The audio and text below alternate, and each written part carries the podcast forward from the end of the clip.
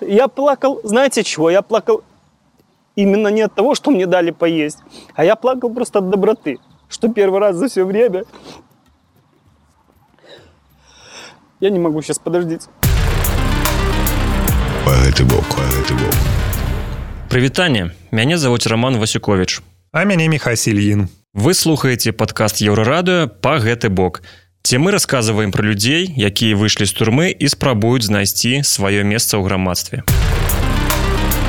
Па гэты бок, па гэты бок.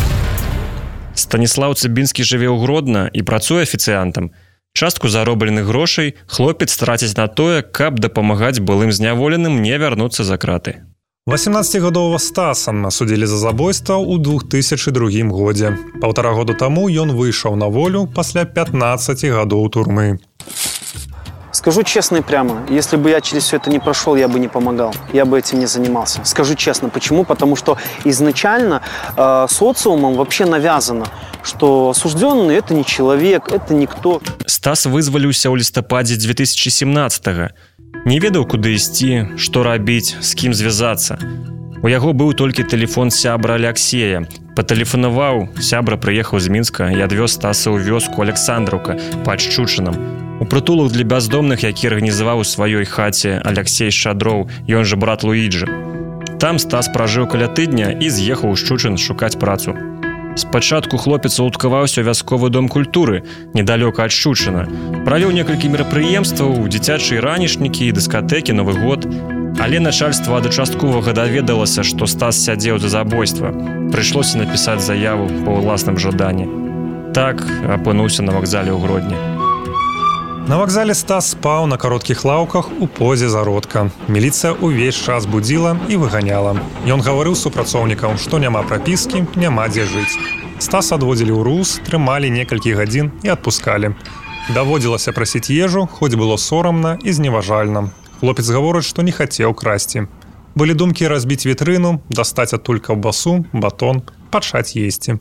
Пры гэтым стас разумеў людзей, якія глядзелі на яго як на ворага малады здаровы хлопец падыходзіць і просіць ежу. Адна жанчына давала яму вядро цёплай вады. Стас зачыняўся ў прыбіральні, набіраў ваду ў пластмасавую бутэльку і так мыўся. Пожилая такая же пенсионерка в возрасте, когда я уже был отчаянным, она просто начала доставать, достает сыр, достает молоко, достает батон, сосиски дает. Я говорю, подождите, мне не надо, дайте мне две сосиски и дайте мне половину батона, больше мне не надо. Она говорит, не, бери, внучок, бери. И вот эти вот слова внучок, они мне были приятны. Почему? Потому что я впервые, ко мне человек именно отнесся с добротой, у меня э, так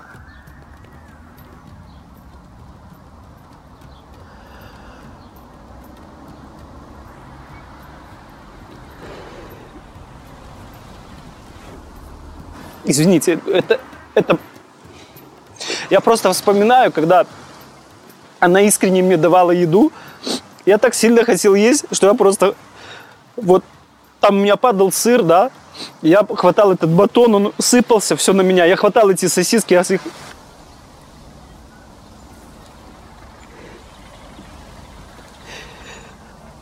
Я плакал, знаете чего? Я плакал именно не от того, что мне дали поесть, а я плакал просто от доброты, что первый раз за все время... Я не могу сейчас, подождите. Я вообще сильный человек, но просто когда, когда над тобой издевались там, и ты вышел сюда, и ты понимаешь, что государство тебе не помогает, да, Поесть ты не можешь себе найти. На работу тебя нигде не берут, даже на временные работы. И ты понимаешь, что ты нахрен здесь никому не нужен. У 18 гадоў стас забіў хлопца, які згвалціў яго дзяўчыну, паваліў яго на зямлю і па-вар'яцку збіў нагамі.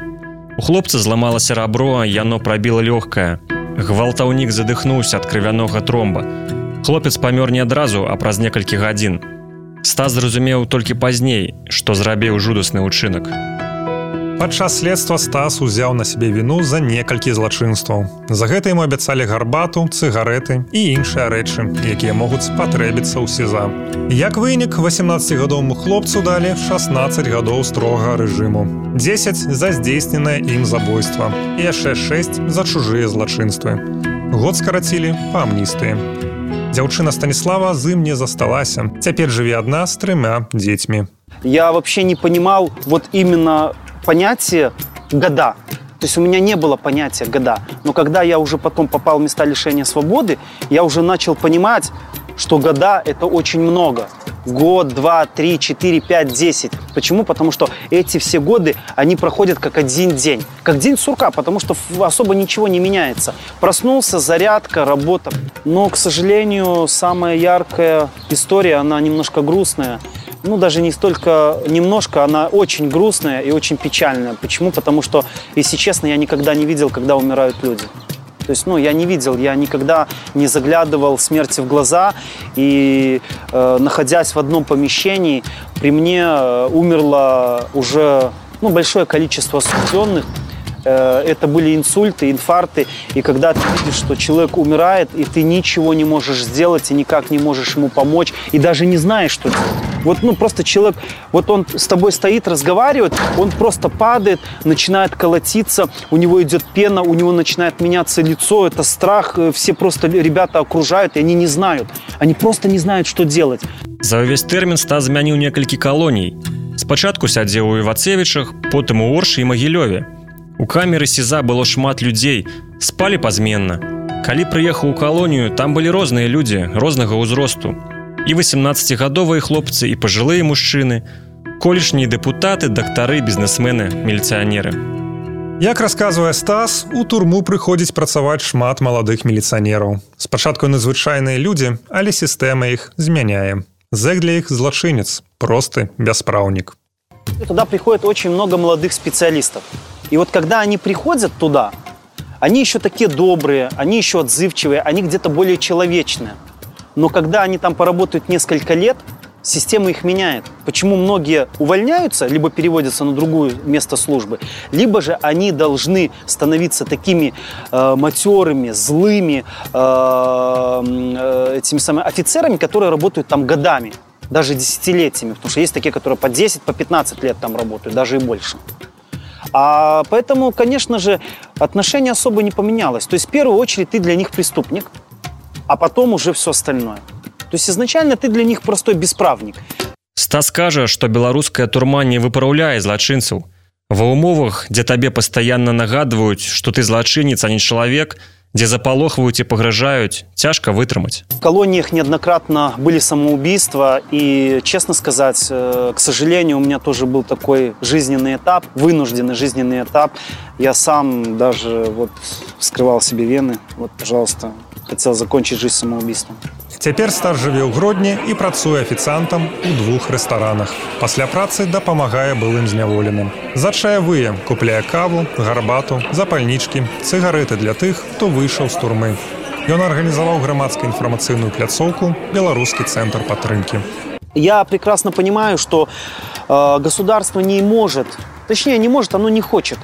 Оно не хочет помогать, наверное, по той причине, потому что оно считает нас как бывшими осужденными, что мы совершили преступление, и мы сами виноваты в том, что мы сделали. Выкарабкается хорошо, нет, мы его назад в зону заберем. Пасля таго, як на еўрарадыё выйшаў матэрыял пра стаса, яму даслалі 3000 паведамленняў і больш за сотню лістоў з калоній. Стас даў інтэрв'ю тэлеканалу АНТ і пачаў супрацоўнічаць з уладамі гродна, каб афіцыйна зарэгістраваць у беларускі цэнтр падтрымкі, арганізацыю, якая дапамагае інтэгравацца ў грамадства былым зняволеным.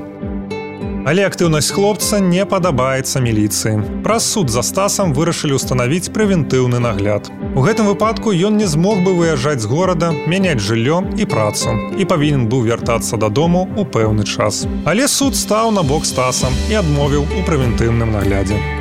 Вы слухали падкаст еўрарадыё па гэты бок. Мяне завуць Роман Васюкович. А мяне Михасільін. Калі вы хочаце дапамагчы стасу згродна, альбо у вас ёсць падобная цікавая гісторыя, пішыце нам у соцсетках еўрарадыё з пазнакай па гэты бок. По гэты бок, по гэты бок. Над падкастам таксама працавалі гукарэжысёр Олег Пятрович, журналіст Наста Бойка, рэдактары Віталь Гругайн і Маша Калеснікова. Падпісвайцеся на нашыя падкасты, стаўце лайк і рабіце рэпост.